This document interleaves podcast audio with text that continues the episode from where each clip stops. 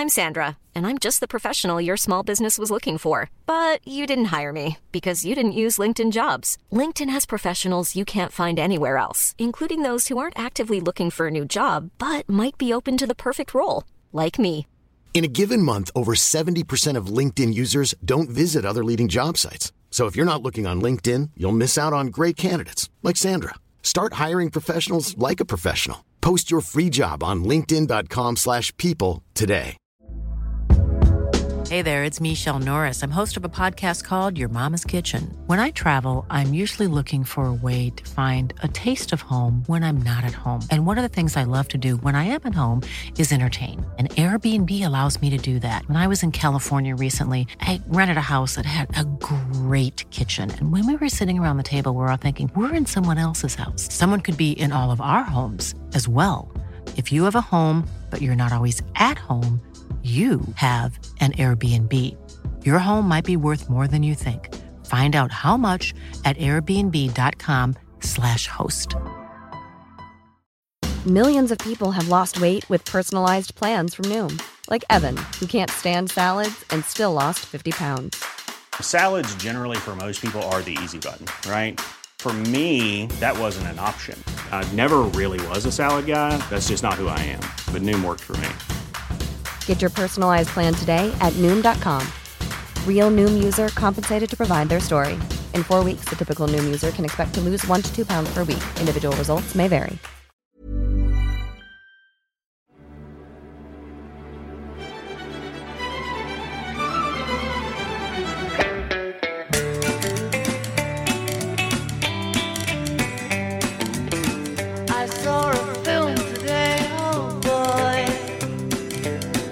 Come and show me the magic. Can I take you out to the pictures? Well, I hope you'll come and see me in the movies. What a scene of your Hollywood song.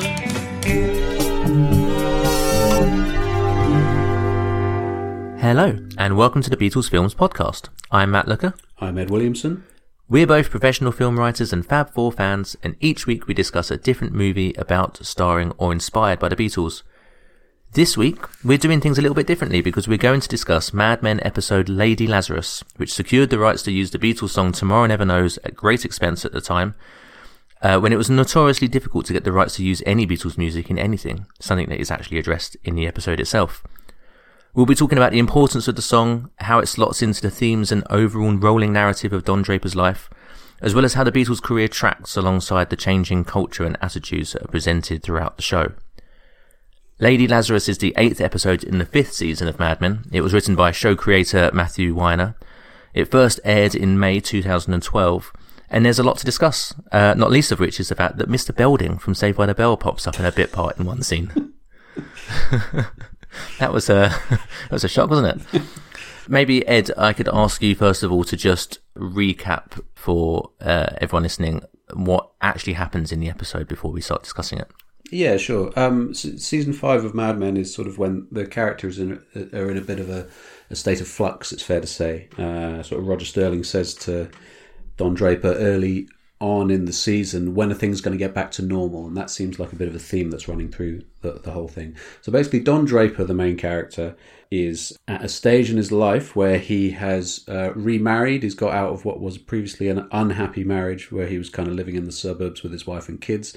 He's now remarried to a much younger wife, Megan, uh, who is now a copywriter at the ad agency where he's the head of creative. And Megan, in this episode, decides that she doesn't want to be a copywriter. Um, she wants to go off and be an actor instead. This is sort of something that Don kind of struggles to get his head around a bit. And there seems to be something going on with a sort of cultural and generational gap between them. At the same time, Pete Campbell, the one of the heads of accounts, he embarks on an affair with the wife of a friend of his who he gets the regular commuter train with, and he is becoming a bit dissatisfied at being out in the suburbs where all the action is going on in Manhattan. That's right. I I, I don't mind admitting uh, that I am a newcomer to Mad Men because I mean I've watched the entire show now in order for for me to have the right context to discuss this episode. That's the length to which I go to in preparation for an episode. So I've watched the entire series to date in order to have the right context to be able to discuss one particular episode. But one of the reasons why I think I've struggled with it in the past is because it's fair to say that the the episodes don't necessarily have a specific point that's driving the plot Yeah. that then reaches a definite conclusion. Yeah. You know, they're all sort of parts and segments that make up the rolling um, story of Don Draper's life and his evolution as a as a character, and you could be forgiven for watching an episode and feeling, oh, nothing's really much has happened, but that's kind of the point. The point is is for, for the show, I think, to present a realistic view of the life of what is actually a very complex man. Yeah, so I think it's um, so it's true that it's it, it's sort of realistic, I suppose, in terms of one of the things that really struck me about Mad Men when I first watched it. So you know, in, in contrast, I've seen Mad Men all the way through, probably four times or something like that, and Show off. and uh, it's one of my. I'll ignore that. Um, it's uh, it's one of my. I'm going to say probably my favorite TV show of all time. Uh, one of the things that really struck me was that but when I first started watching it, I thought, oh, great, a TV show about the 60s. I know all about the 60s because I like the Beatles. Um, and it really made me realize, like, oh, I knew nothing about the 60s because my entire image of the 60s was people at Woodstock standing in a field getting stoned. right? And so I didn't think at all about the fact that for the vast majority of people, they were just working in offices throughout the 60s. And there was all this sort of cultural societal upheaval, even civil unrest going on. But they weren't, not everyone was right in the middle of it. You know, you talk to like most of our parents' generation. My, uh, my dad went to San Francisco in 1967. You know, and, was- and, and, bro- and d- did not drop acid. Uh, had, was broadly aware that it was a sort of vaguely culturally significant place to be. But he just fancied a holiday. Like he and his friend went after they'd finished university. And no, he, he was sort of wearing a sports jacket and tie and smoking a pipe, you know. And, but I guess I, I feel that's what I mean by when I'm saying the show is a realistic representation of that because the show isn't about these events. These are things that are happening around the characters as they lead their normal lives. Yes. And it's quite, it, it feels like it's quite naturalistic the way that those things happen together. You know, uh, uh, you know, watching a recent episode where everyone is watching the uh, moon landing yeah. really like a really good example of this is the thing that everyone is talking about in the episode because this is the big thing that is happening in the news at that time. Everyone sits and watches that as it happens. Yeah, yeah. But the the episode itself isn't about that. These are, there are other things and other developments that happen to the characters in that fifty minutes, Yeah. whatever. And I think that's that's rare for a TV show because it's normally uh, each episode has a particular subject or point or a plot, and and this show doesn't. It feels like it is one open-ended tapestry, for want of a better Yeah, yeah, yeah. analogy. Uh, And and you're you're you are just looking you are just watching these characters sort of interact with each other as they go through their own personal and professional changes. Yeah, and, and you're sort of seeing various things happen in microcosm. I mean, so the character of Peggy Olson, you're you're sort of watching the way that w- women sort of develop through the workplace, develop agency, and in particular creative agency of their own, and and are able to kind of achieve a status uh, through a, a sort of the sort of meritocracy of the workplace, that kind of thing. Uh, despite sort of being the victims of, of sexism, you also see in this season the first African American character called Dawn Chambers, who is Don's secretary, who is hired uh, as the first black employee of uh, the agency uh, simply because of a prank they played on another agency gone wrong and they kind of like were put in a position where they had to hire a black employee you know and she of, of course is a perfectly competent employee but not like that's not why they were hiring her in the first No, no. place you know so little thing but you know at the same time i mean that situation comes about because uh, because African Americans are sort of protesting in the street outside this other agency about a sort of unequal hiring policy. So these things like the, the civil rights movement is kind of going on, and it, there is a later episode where, again, one of those things that goes on on the TV uh, is like the shooting of Martin Luther King. All, all of this stuff is kind of going on around them. It, it's only in sort of little fragments that it bleeds through into the office and into these characters' lives. You know. And so, can I ask you a question then? What do you? Because this is a, a, question that I find myself wondering as I'm watching the show. Uh, in your mind, how do you think the show is written? So, how do how does each episode differentiate from each other in a way that uh, makes sense for them to be split out the way that they are? Yeah, so I suppose it, it's kind of similar to. I mean, The Sopranos very much set a template for Mad Men. Matthew Weiner, sort of um, key creator and showrunner of Mad Men, was a writer on The Sopranos as well, which is kind of where he cut his teeth, as it were. In that there there is meaning going on. Uh, you're going to have to work a bit to find it, and also uh, uh, there's nothing kind of so obvious as definite meaning per mm. episode. You're kind of like reminded me of um, as we've talked about recently. I've, I've just read the uh, the New York trilogy by Paul Auster, which I know is one of your favourite books. And yep. We've talked about that a, a, bit recently, and there's a there's a review on the back of the book by whichever publication it is, which says uh, Auster doesn't deal in anything uh, quite so obvious as meaning. He merely uh, creates stories like pebbles and allows them to rub together, and which is a really nice way of uh, articulating something I, I couldn't, you know. And, and I think that Mad Men is quite similar in that regard. Sopranos is quite similar in that regard. In that, uh, so what what you're being shown on screen is never that straightforward. There is always meaning you can read into it, and it's not even just uh, oh you can attribute uh, your own meaning to it. There are things going on. It's just that there's probably three or four things going on at the same time and and you can and you can watch episodes more than once and get something slightly different out of them each time. Yeah, that that's very true. I I think that's exactly it. I think my view on it is having watched the show and and finally after a few sort of false starts trying to watch the show and not really gelling with it, yeah. uh, I think I I really sort of clicked with it once I realised that the the events that happen to the, each character in an episode will seem like just that day's challenge or that day's drama yeah. for them, but actually, I think within each episode if you look hard enough, you can find some connective tissue that connects them. Mm.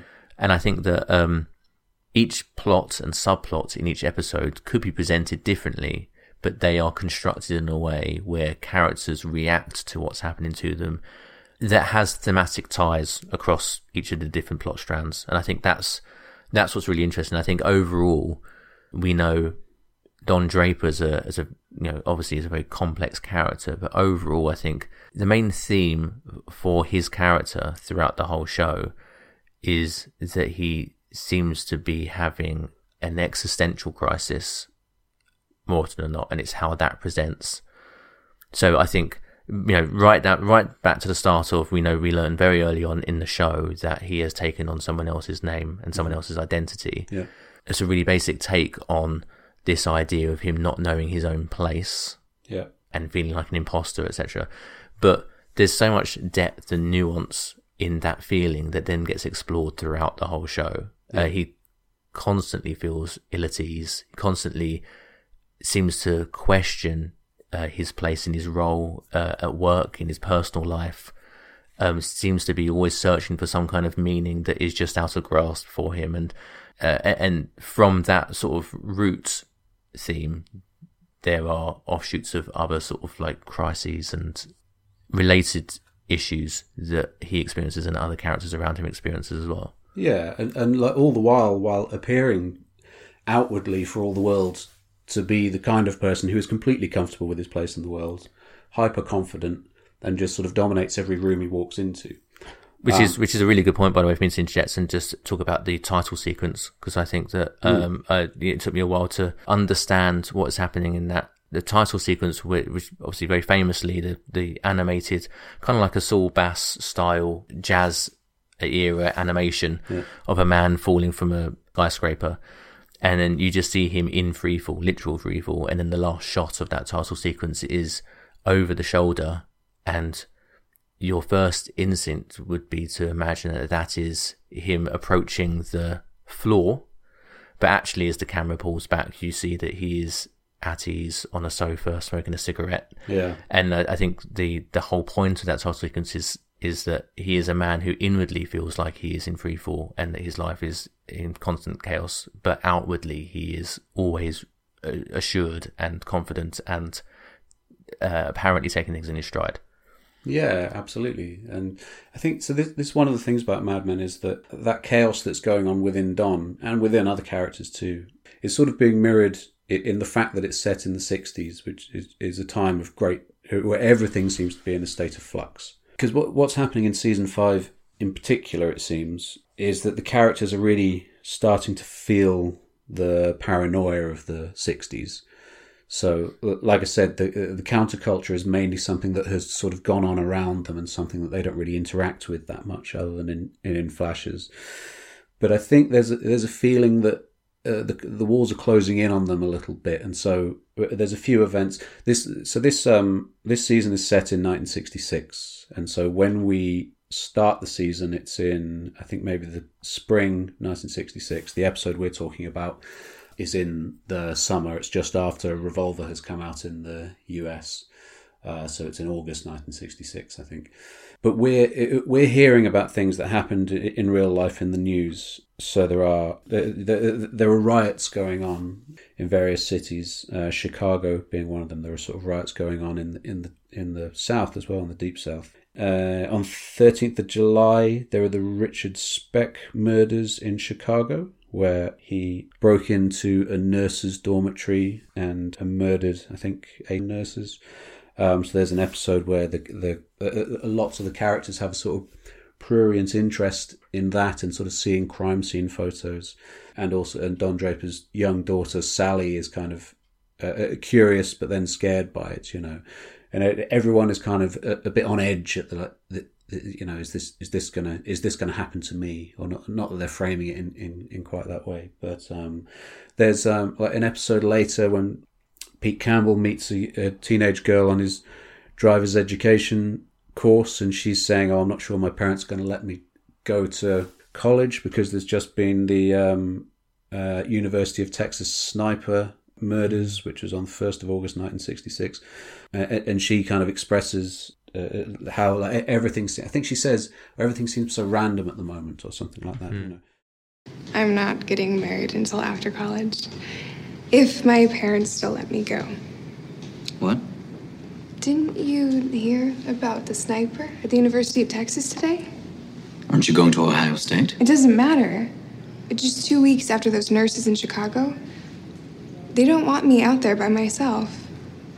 Don't let them scare you. I don't know. Things seem so random all of a sudden.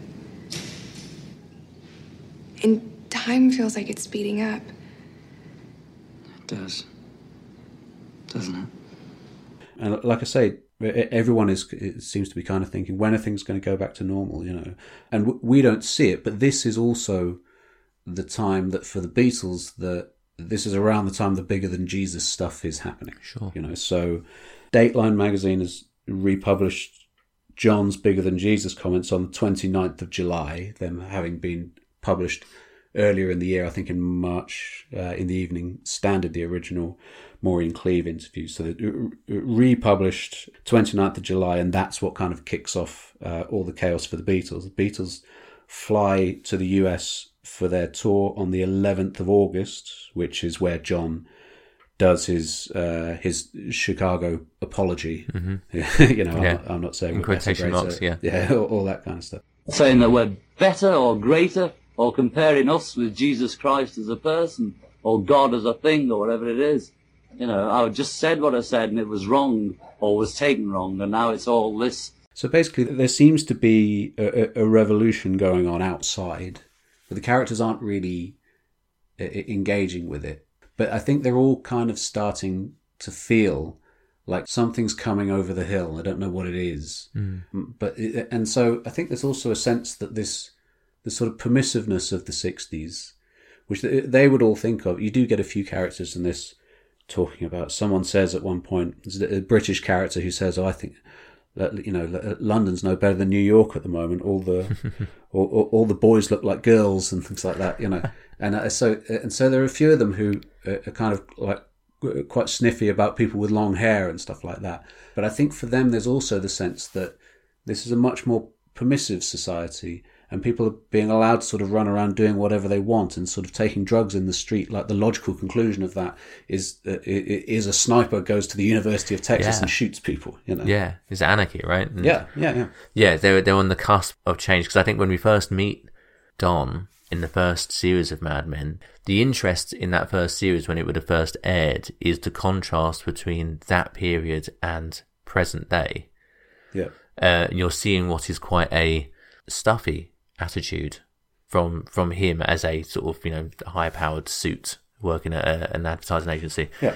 And I guess yeah, over time that becomes more outdated within the show's timeline. So not just for us as a viewer, but actually also like as as they interact with other sort of secondary characters who are much more in tune with the zeitgeist, they become outmoded themselves. There's a scene in one of the earlier seasons. I really enjoyed uh, watching Jon Hamm's delivery in particular because obviously Jon Hamm is absolutely fantastic in this show. Yeah. But there was one where he visits a lover of his who is staying at this sort of like bohemian style apartment Yeah, with yeah. her guys, and they're all smoking drugs Yeah. and stuff. And then the police raid the apartment block, and it happens at a time when he's basically had enough. He he doesn't want to interact with them anymore. They are to, for him, they are just a bunch of hippies, Yeah. right? So he wants to leave, and one of the guys says to him, "You can't leave. There are police outside." And he just turns around and says, "I can," Right, which is brilliant because, and he does, and he just walks out, and the the police officer uh, outside just sort of like doffs his helmet to him and just says, like, Right. you know, oh, it's a. It's not a helmet, is it? 'Cause it's US, but you know what I mean. but he just does leave, and like, there's no questions asked because he's in a sort of social, a different social stratosphere to everyone else, and there is that burgeoning gap that appears between Don and the younger generation, and you know the the sort of more working class citizens. Yeah, and like the interesting thing is like where, where Don interacts with, with the counterculture. So I mean, uh, Don is like the head of creative at a Madison Avenue advertising agency. He is a very creative guy, and he is known for being creative. Like you know, you kind of suspect people around him think he's a genius. He's he's revered on Madison Avenue for being the guy with the best ideas. So he's been creative in a sort of corporate environment, you know. So I mean, the episode you're talking about is I forget whether it's the same one, but it, his interaction with her finishes in an episode called Babylon, where they go to a sort of beatniks club where there's like beat poets. That's right, and yeah. everyone clicks fingers rather than rather Yeah. than applauds at the end of each poem, and um, he sits there in a sharp suit smoking cigarettes like w- with the attitude of um like and what? You know take Yeah. take me or leave me which is great. And then the guy plays uh like babylon the traditional folk song same one that don mclean covers on the american pie album. And don uh, and he watches that and s- appears to be moved by it in some way. So, like, D- Don is kind of interacting with the counterculture, but he's sort of harvesting the creative uh, elements of the counterculture in, and sort of plucks ideas from it and uses that to sell things to people. You know, I, I, I, I agree with you. I think that's that's the interesting thing about his character, isn't it? And I think this is where we can um, start bringing in significance of the the song to this particular episode because I think that Don is a, a creative, but I think the reason why he is so good at his job is because he can read people very well and can read a situation very well. So time and time again, you'll see in episodes someone pitch him an idea and he'll immediately shoot it down because it's like, you know, you can't associate a plane with an emergency or you can't, you know, and he's like, he, he's immediately puts himself in a audience's perspective and he knows how to think in that way. So when we, when we talk about him being a creative and interacting with the counterculture, he's removed from it because what makes him a creative is his ability to uh, be perceptive in the right way that makes those ideas work for the brand. And Yeah. I, I feel like he the the reason why he is so successful at uh, at creating great advertising ideas is because he approaches each task as a puzzle that needs to be solved, uh, and he's he'll, he'll he'll immediately uh, approach these things of what is the bottom line thing that we are trying to do and what is the thing that people will connect most with in order to be able to do that. Normally on an emotional level which is something that he comes up against uh, as a bit of an issue because at, at, that time most people he's talking to aren't interested in emotion led advertising. Mm. but that's how he knows he can connect with an audience which is still a thing that is a, a, a debate or a bit of a tug of war in advertising now so the, the point is that he's kind of removed from that counterculture. He's not automatically in tune with that counterculture just because he's a creative. It's almost in spite of it. Yeah, yeah, and and that's kind of the tension that seems to be happening in in this episode. You know,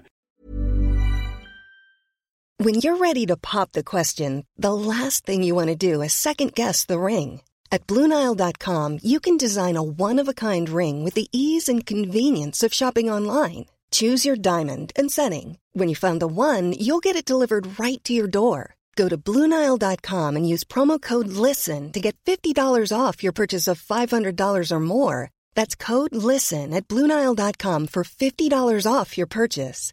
BlueNile.com code LISTEN. Since 2013, Bombas has donated over 100 million socks, underwear, and t shirts to those facing homelessness. If we counted those on air, this ad would last over 1,157 days. But if we counted the time it takes to make a donation possible, it would take just a few clicks. Because every time you make a purchase, Bombas donates an item to someone who needs it. Go to bombas.com slash ACAST and use code ACAST for 20% off your first purchase. That's bombas.com slash ACAST, code ACAST.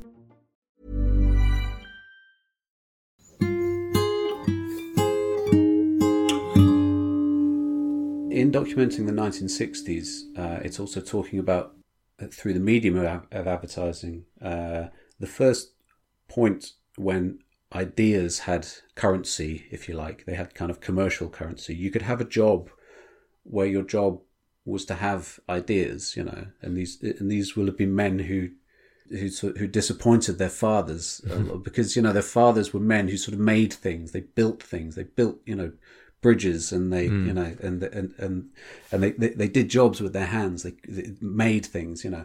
And now you know all of a sudden these guys can be sort of masters of the universe on Madison Avenue uh, just by having ideas and going to lunches and and being charming and selling the idea to people you know. And so th- this is one of the things that um can make uh, Don Draper seem uh, quite a hollow character you know. Because I mean but uh, by the way you know it's also about where uh, people can kind of create an identity through having ideas, you know, and through creativity as well. And I feel like in this day and age, they'd be podcasters.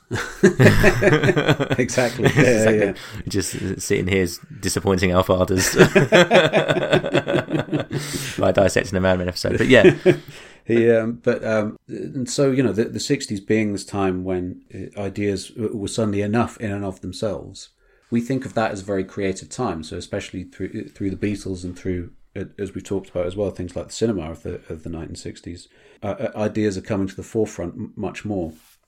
But the interesting thing about what's happening in this episode and in 1966 in Mad Men is that um, uh, countercultural ideas, music being a, a big part of it, are starting to come into the advertising. They're realizing that you know things like the Beatles are popular.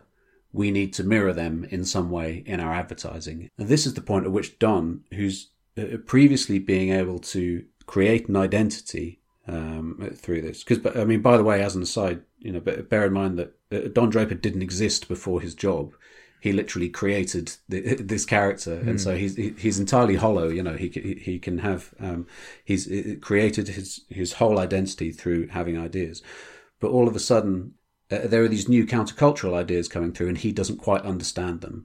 And so all he's really doing is just creating a facsimile of them and putting them into the adverts. He doesn't understand them because he doesn't really know how to feel, if you know what I mean. yeah, yeah. That was just there's, there's a lot to unpack there. So let, let's first of all let's um talk through a little bit about how the the Beatles in particular get introduced in this episode. Yeah. So it happens through a a a pitch to a client where they are talking through an advert that would essentially replicate the famous scene in A Hard Day's Night, Yeah. which they reference and they say uh, it would be a, a a person running through the streets with lots of screaming fans running after him. I think it's to sell Chevalier Blanc, I think they say it Yeah. is, yeah, and the tagline is more trouble than it's worth. Uh, but the client specifically wants, in order to sell this idea, a piece of Beatles music. Yeah. So we've been looking for a piece of music. It really has to have that sound that the movie has. Well, that sound is the Beatles, who you said are impossible to get. Oh, don't worry. There's a million bands that sound like that. Or we'll make our own. All we want is the chaos and the fun. That sort of um, adolescent joy. We know what the Beatles sound like. We'll do our best. And then what what Don and his creative team are then tasked with is finding appropriate music to soundtrack this Beatles themed or Beatles parodied advert. Um, and they throw a few sort of band names around, like Herman's Hermits is one, Zombies, Zombies, is another one, yeah. Merseybeats is Yeah, another one. yeah. Uh, at one point, they listen to a piece of music that is supposed to be Beatlesque, and Don doesn't realize it's not the Beatles, um, it, even though it's in, to our ears it sounds nothing obviously like them.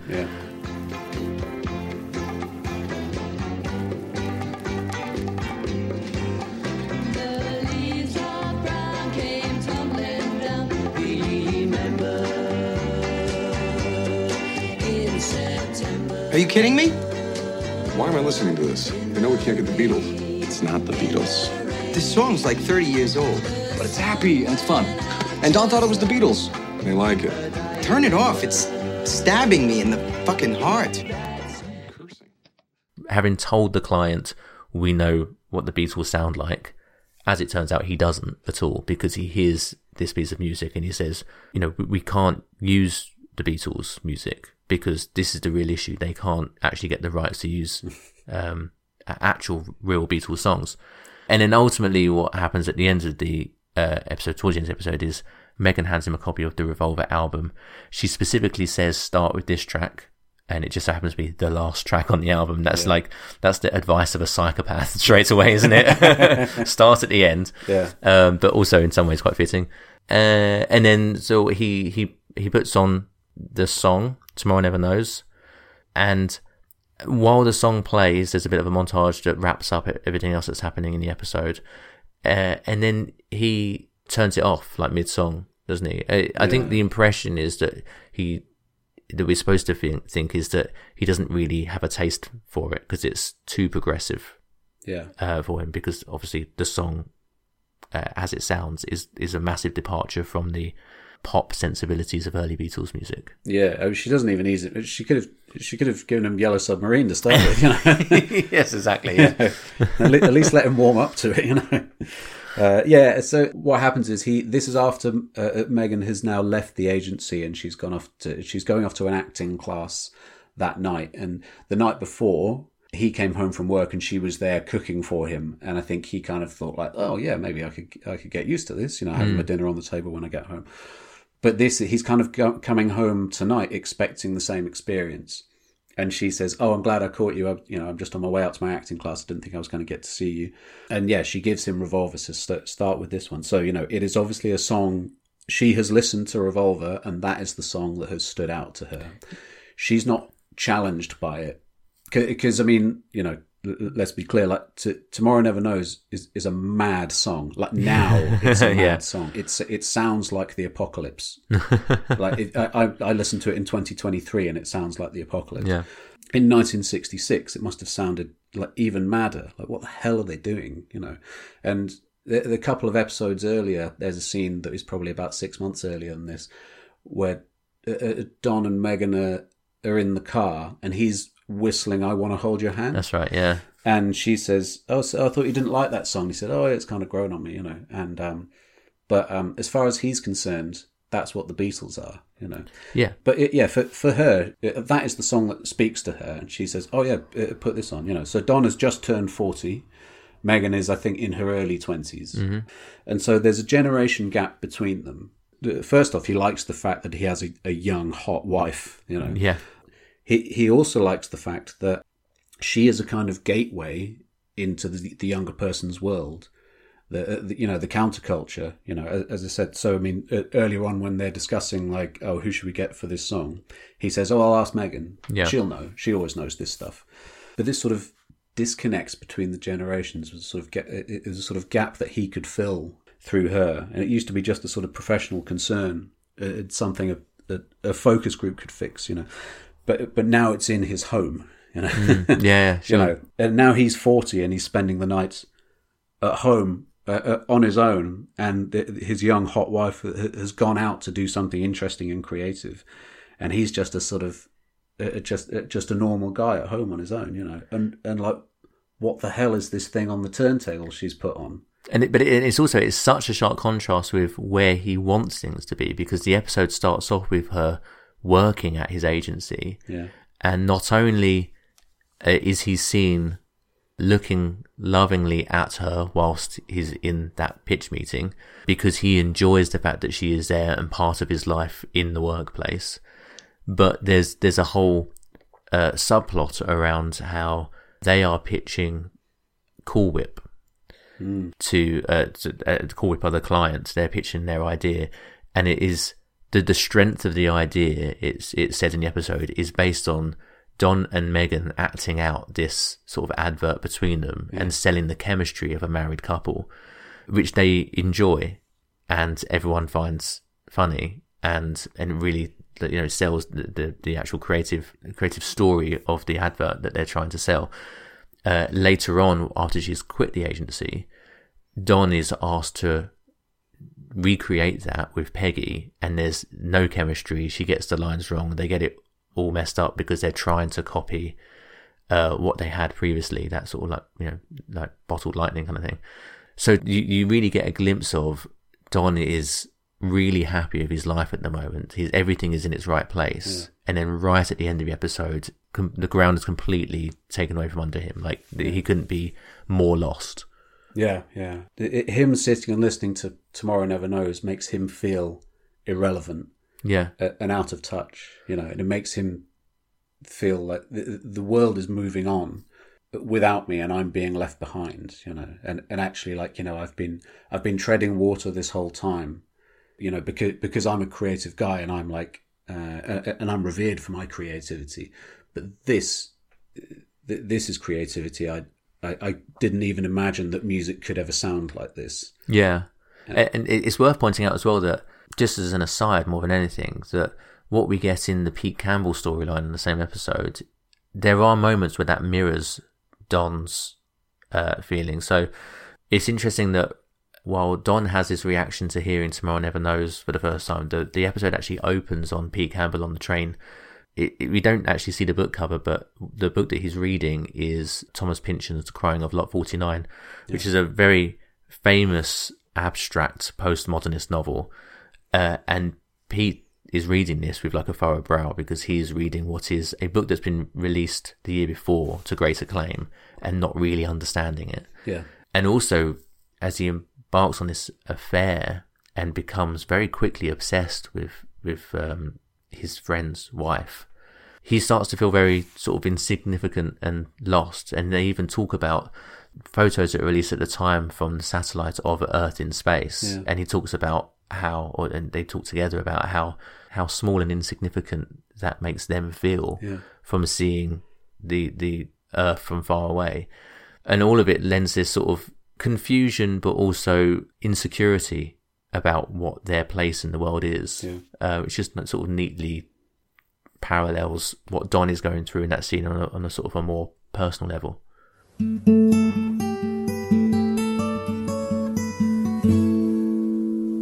One of the things it's it would be good to circle back on what you said earlier to show how brilliantly layered the writing in Mad Men is, is that you were saying that Don is at a point in his professional uh, role where he feels like he's basically creating facsimiles of what already exists rather than inventing his own ideas. And that idea, I think, permeates throughout the episode. This idea of there being an imitation or a replica that doesn't quite live up to the original. Yeah. For example, him and Peggy trying to recreate the skit that uh, him and Megan do so successfully first time round. Yep. The very fact that the thing that they are trying to sell an idea for at that time is Cool Whip, which is the you know, the imitation of whipped cream Yeah, yeah, at the time. You you can also include within that the idea of Megan trying to live up to Don's professional career by working in the agency in the first place, and she's sort of lying to herself, and ultimately is found out to be lying to Don about where her passions really lie. That moment where she tells him that she doesn't want to work at the agency anymore, uh, and he doesn't understand. Like he's he's you know he he responds by saying, "We can get you a, another job at another agency," and he tries to reassure her and says, "But you're really good at this," Mhm. and he doesn't understand that she's actually trying to say, "It's not what I want to do." And then when she Yeah. does get through to him, he's like visibly crushed because he doesn't get why why somebody else wouldn't want the, the same passion that he has. Yeah, because this isn't creativity as far as she's concerned. Yeah. At least it, it's not. It's not a sufficient outlet for her creativity. Whereas, as, as far as he's concerned, that's all all he wants. But really, like he, he has taken his creativity and he's used it to to sell things for corporations. You know, and uh, and she's not she's not framing it this way. Although, like her father. Who we've seen in a previous episode is is a communist and has sort of Oh, that's right. a, a sort of communist in, intellectual uh, or Marxist at least, um, who, who has sort of uh, taught his daughter certain ideas and is quite disappointed with her for having a, a, a commercial job. even Yeah. though, you know, there's a hypocrisy to him because he obviously enjoys the trappings of it, of the nice apartment she lives in and so forth. But anyway, uh, she's not necessarily framing her thoughts that way, but she is unsatisfied by this uh, this outlet for her creativity that is essentially just selling things and you know acting uh, which of course another form of imitation um, Mm. but but acting is a, a way for her to sort of truly express her creativity you know um, in, in a sort of more more pure form I suppose Exactly, and and, and uh, the, the reason it's worth talking about this is because the fact that that can be explored so thoroughly in the episode when it's not the point of the episode is kind of circles back to what we were saying at the start of this about how how the show works. Yeah. Uh, at an episodic level, like there are these themes that connect these things together, but it's it's it's not on the surface at all. You really have to dig into it. The other one that I really wanted to to talk through and point out is the, the episode itself is really concerned with death, uh, death and rebirth. Yeah. And the significance of this is kind of highlighted by the fact that it's called Lady Lazarus, which is a, a very famous, probably her most famous Sylvia Plath poem. So Sylvia Plath, she died in 1963. She killed herself uh, in that year. The poem Lady Lazarus was first published two years later posthumously, but the US edition of that collection of poems, which is called Ariel, wasn't published until 1966. So the timeline tracks with when this episode takes place. Right. Uh, so the the poem itself is about her own suicide attempts. So she talks about the three times that she's nearly died in her life and going through the process of of dying or almost dying and then coming out the other side and that actually being how she says in the poem more of a challenge to sort of come back to life and face everyone uh, again having well particularly the last two occasions having tried to kill herself I have done it again. One year in every ten I manage it, a sort of walking miracle. My skin bright as a Nazi lampshade, my right foot a paperweight, my face a featureless, fine Jew linen. Peel off the napkin, O my enemy. Do I terrify? Yes, yes, Herr Professor, it is I. Can you deny the nose, the eye pits, the full set of teeth? The sour breath will vanish in a day. Soon, soon the flesh the grave cave ate will be at home on me, and I a smiling woman. I am only thirty, and like the cat, I have nine times to die. This is number three. So there is there's this strong subject matter in the poem which is about her suicide attempts, her trying to die. Lady Lazarus, obviously Lazarus is a reference to the biblical character that Jesus brings back to life. And then throughout the episode there were just loads of references to death, I think peppered throughout. You have Pete's uh, ruse to get close to his friend's wife is talking to him about potentially buying life insurance from him. Mm. Um, he talks about his current life insurance policy and even says something like, after two years, I think it even covers suicide Yes, as like true. a throwaway thing. Yeah, yeah, The- Also, like interesting enough, the very last shot we we see of Megan in the episode is actually her lying down, pretending to be dead, essentially uh, Oh, in in her acting class, acting class, yeah, yeah, as yeah. Tomorrow Never Knows plays. Yeah. And obviously, most importantly, Tomorrow Never Knows is about death. Yeah, so you know the lyrics. You know, so J- John was sort of inspired by the Tibetan Book of the Dead uh, to write those lyrics. You know, um, yeah, I, I think you know there, there's the bit where when Megan leaves the office for the last time, Don sort of walks her to the elevator. She gets in the elevator on her own, and then he hits the button to get the next elevator. The next one along, the elevator doors open, but there's no elevator there. He finds himself looking down into like an empty lift shaft, Mm. staring into the abyss. You know, staring into the, the void. You know, uh, the void, of course, uh, being the original working title for Tomorrow Never Knows. It's what uh, it's uh, one of those things where you know, lay down all thoughts, surrender to the void. John Yeah. wanted that for the title, the void, but I think he thought it was a bit too heavy. And then when Ringo came up with Tomorrow Never Knows is one of his famous malapropisms, he thought Yeah, it was yeah. a less heavy title in general. Now, Ringo, I hear you were manhandled at the embassy ball. Is this right? Not really. Someone just cut a bit of my hair. Let's have a look. We seem to got Can plenty you left. see the difference? He's See, it's longer this side. What happened exactly? I don't know. I was just talking, having an interview, just like I am now. I was talking away, and then there it goes. And I looked round. There's about 400 people just smiling. You see, we had that in the other program. you know, so you can't blame. You know, what can you say? What can you say? Oh, yeah. tomorrow What never knows. And I think, um, uh, again, the the subject of the song talks about death as a cyclical thing. Yeah. So it is not dying and of the beginning, and and I think this is again reflected. It's not just the the episode isn't just about death, but you know, rebirth in the sense of Megan quitting her job and course correcting her life and her sort of professional goals. Yeah. Also, really interesting as well. Just one last sort of Sylvia Plath connection. Uh, Pete obviously suddenly becomes very obsessed with Beth. Yep. And Sylvia Plath in her life was obviously treated multiple times for her depression with electric shock therapy. And Right. obviously Beth then goes on to receive the same treatments that then sort of renders her Yeah, of course. uh, not quite sort of being with it and remembering like who Pete is and Yeah, being confused about those things and Yeah, I stuff. yeah. So there's sort of a neat sort of through line there with Plath, or- but you know more importantly, I guess her life and the fact that the the poem was published in the same year. Uh, and all of those sort of same thoughts and ideas are sort of explored in this episode is quite a a neat way to encapsulate that in the in the episode title. Yeah, yeah, yeah. They should they should have given her a cameo.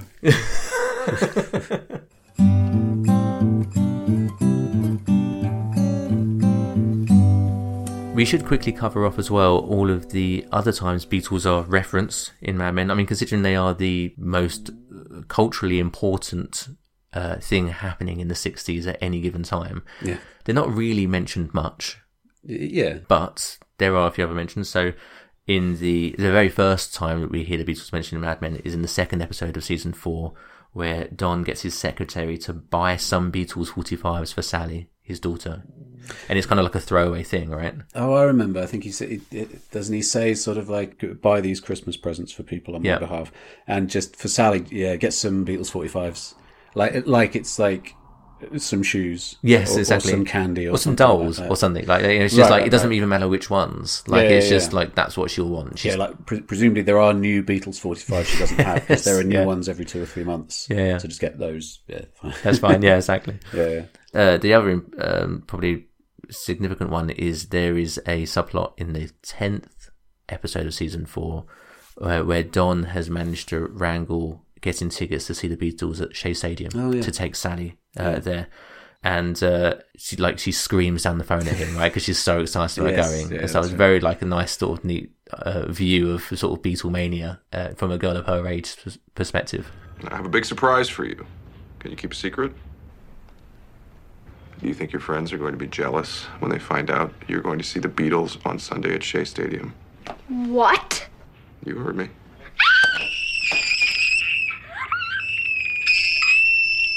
Hello? Sally? What's going on? I'm going to need her Sunday. We're going to see the Beatles. Oh, my goodness. Sally, say thank you. Thank you, Daddy. Thank you, thank you, thank you. You can't be mad at me if I wear earplugs. I won't, I promise. We should mention as well, actually, in in this i- in this season in in a way that's sort of adjacent is that uh, like Don is backstage at a Rolling Stones concert, so he's sort of interacting. uh, So basically, he's gone along because someone has said, um, "Oh, we want to get the Beatles for this advert."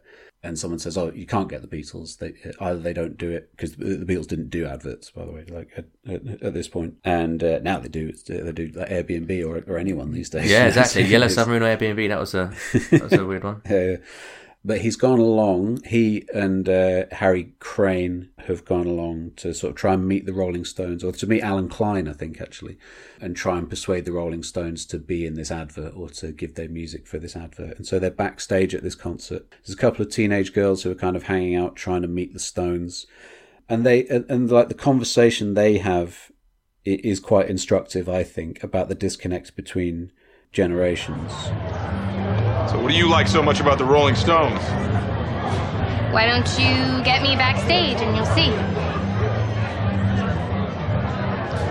What do you feel when you hear them? Brian Jones. He's a troubadour. So you feel romantic? God, you're like a psychiatrist. So, what do you think? They're gonna show? Stop looking at your watch. They're gonna come when they come. They're gonna come right down that hallway, and I'm gonna jump on Brian like Jack Ruby. What do you expect to happen? I'll get into that dressing room, and I'm gonna stare at him while he tunes his guitar. He'll see me from across the room. I'm Lady Jane. He'll know that. Then what are you gonna do? I don't know. Whatever he wants. And what do you think he wants? None of you want any of us to have a good time just because you never did. No. We're worried about you. It- It's one of the things about the fact that Don doesn't really know how to feel, and he and he sort of and he doesn't understand all this new stuff. And he says to this teenage girl, "What do you feel when you hear the Stones?" You know. L- l- later on, I think the girl says to him something like, "Oh, you, you, your generation or whatever." She says, "You know, you you older people like you just don't want us to have any fun." And he says, "No, we're worried about you." You know, and he seems quite sincere. You know, it, it, it- you know, there does seem to be a thing where they feel quite protective about this younger generation who they feel are just kind of like spinning out of control Mm. because no one's seen young people behave this way. You know, I mean, a, I mean, bear in mind that all this, there was a reason why uh, when the Beatles played live uh, and the whole town went mad, why that was quite scary for people. Yeah, no sure. one had seen that stuff before. Mass hysteria. Yeah, Right, yeah. pro- properly, you know, in, in a way that it felt impossible to control. You know, you, you can understand why people were concerned about it. You know, Yeah, yeah, of course. Uh, and and talking about the screaming, I did quite like it. The the end of the Shea Stadium episode, over the credits, there's an instrumental version they play of "Do You Want to Know a Secret," right, right, which is particularly good because in that episode, it's there's a lot of you know the, the, the one of the main themes of that episode is all about characters keeping secrets. It's the one where FBI agents turn up at Betty's house to talk to her about Don, and it's to do with like an NDA clearance of a client that they're working with. Yeah. and he becomes worried that she's going to expose or his life lie is going to be exposed about him taking uh, the Don Draper name. Yeah. Um, it's the one where Joan is pregnant with Roger's child Yeah. and gets an abortion but doesn't and keeps that a secret Oh, from him. yeah. Uh, Yeah, and there's there's a, a few instances of that episode, so it's quite a nice sort of neat uh, song to end on that sort of encapsulates that as well. Yeah, yeah, yeah. And and just uh, separate to that as well, there there's a couple of times where not quite Beatles, but Beatles adjacent, a couple of Beach Boys uh, references as well in there. There's uh, early on episode we hear "Catch a Wave" in season four, in the fifth season episode where Roger takes LSD. Mm. Um, that scene has "I Just Wasn't Made for These Times" Yes, playing and yeah, stuff. they used that really well. Uh, But uh, by the way, I mean, so w- when Roger takes LSD, I always thought that the way that any character, uh, it, like in any film or TV show, when they have taken LSD, the way that that is depicted is always like, oh, everything starts swirling and all Yeah, the colors yeah. change and all that kind of stuff. Roger's LSD trip is not like that at all.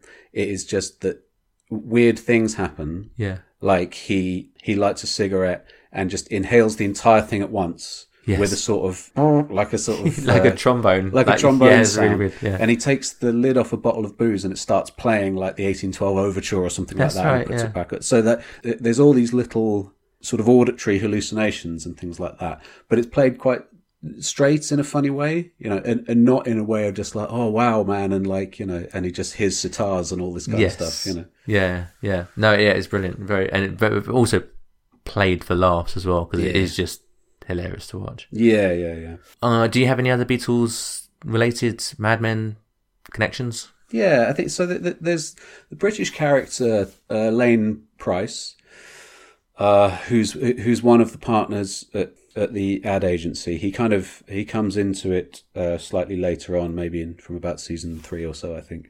So he he's played by Jared Harris, uh, who of course plays John Lennon in Two of Us. Yeah, our first episode. Our first episode. Uh, but uh, Jared Harris is, uh, I think he's a really interesting actor, and also the fact that he he- he's in this sort of prestige American TV show, uh, and he's playing a character who's very kind of he's very straight laced, but then again, uh, like any British person is kind of straight laced in this context, you know, and he's quite and, and the way he speaks is quite posh. But I remember at the time reading an interview that he did where he because like like uh, there's some, something that Lane says about when he, he's sort of talking to another English person and says like you know the thing I like about Manhattan is that no one ever asked me where I went to school. Um, you Yeah. know, because I think there's, it, he feels some relief at sort of getting away from the British class system. Yeah. Um, yeah, Jared Harris said in an interview that the way he found the character was he sort of came up with a backstory whereby Lane had grown up kind of lower middle class in sort of Liverpool or Manchester and had then gone to a private school and kind of had the accent drummed out of him. Right. And so he kind of had not a toughness necessarily, but uh, but the fact that he was always trying to uh, appear more upper class than he was, you know, Mhm. just in order to fit in. You know, I always thought that was a really clever character detail. Yeah, that's interesting. And uh, yeah, and I think it um, aligns the character ever more slightly with John Lennon. you know? Yes, yeah, yeah, of course, yeah, it does, that's true. So there's another connection, which is just a coincidence, which is in uh, in an earlier uh, season, Pete Campbell's father is killed in a plane crash, and it was a real life plane crash. It was Flight One American Airlines, uh, which uh, took off on the first of March 1962 and crashed pretty much immediately. And in real life, Linda McCartney's mother was on that plane, and uh, and she died in that plane crash. Wow. So yeah, so it's uh, actually if you it, it, if you kind of look up that plane crash, there are a few kind of significant people who who were on that plane. You know, it's um, so I think it's kind of what they were trying to do. Mad Men is kind of a, to sort of uh, bring in one of these sort of high profile events from the '60s.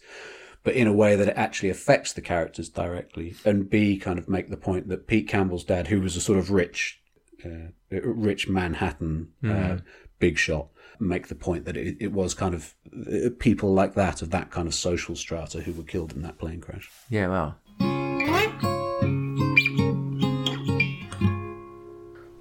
So I think, you know, hopefully through talking a little bit about how we feel that the episodes in Mad Men work from a scripts perspective and uh, exploration of character and looking at the sort of the cultural events that are explored in that show at the time and, and how they coincide with the release of this particular song hopefully that does enough of a job to explain why Tomorrow Never Knows is such a perfect fit for this particular episode and what is happening in Don's life at this particular time.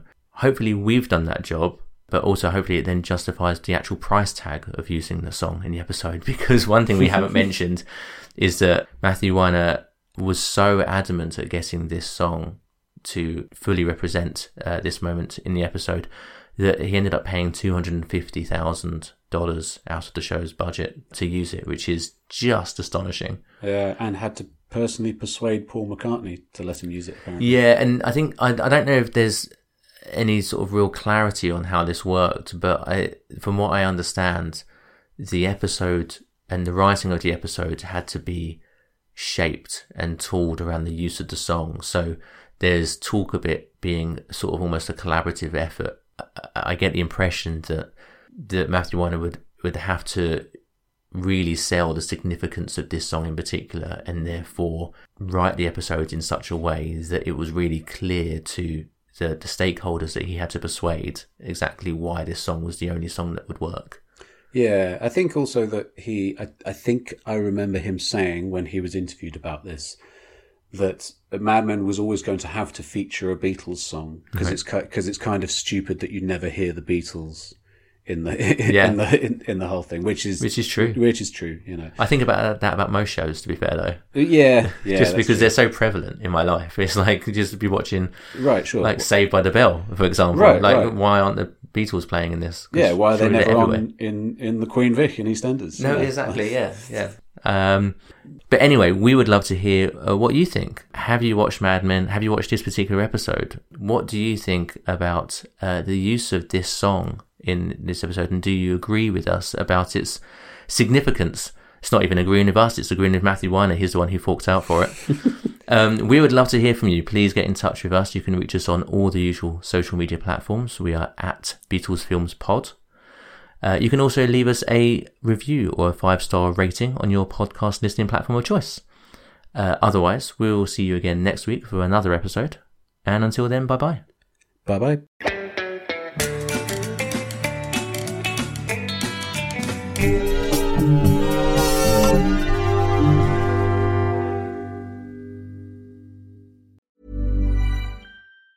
Planning for your next trip? Elevate your travel style with Quince. Quince has all the jet setting essentials you'll want for your next getaway, like European linen, premium luggage options, buttery soft Italian leather bags, and so much more. And is all priced at 50 to 80% less than similar brands. Plus, Quince only works with factories that use safe and ethical manufacturing practices. Pack your bags with high-quality essentials you'll be wearing for vacations to come with Quince. Go to quince.com slash pack for free shipping and 365-day returns. Planning for your next trip?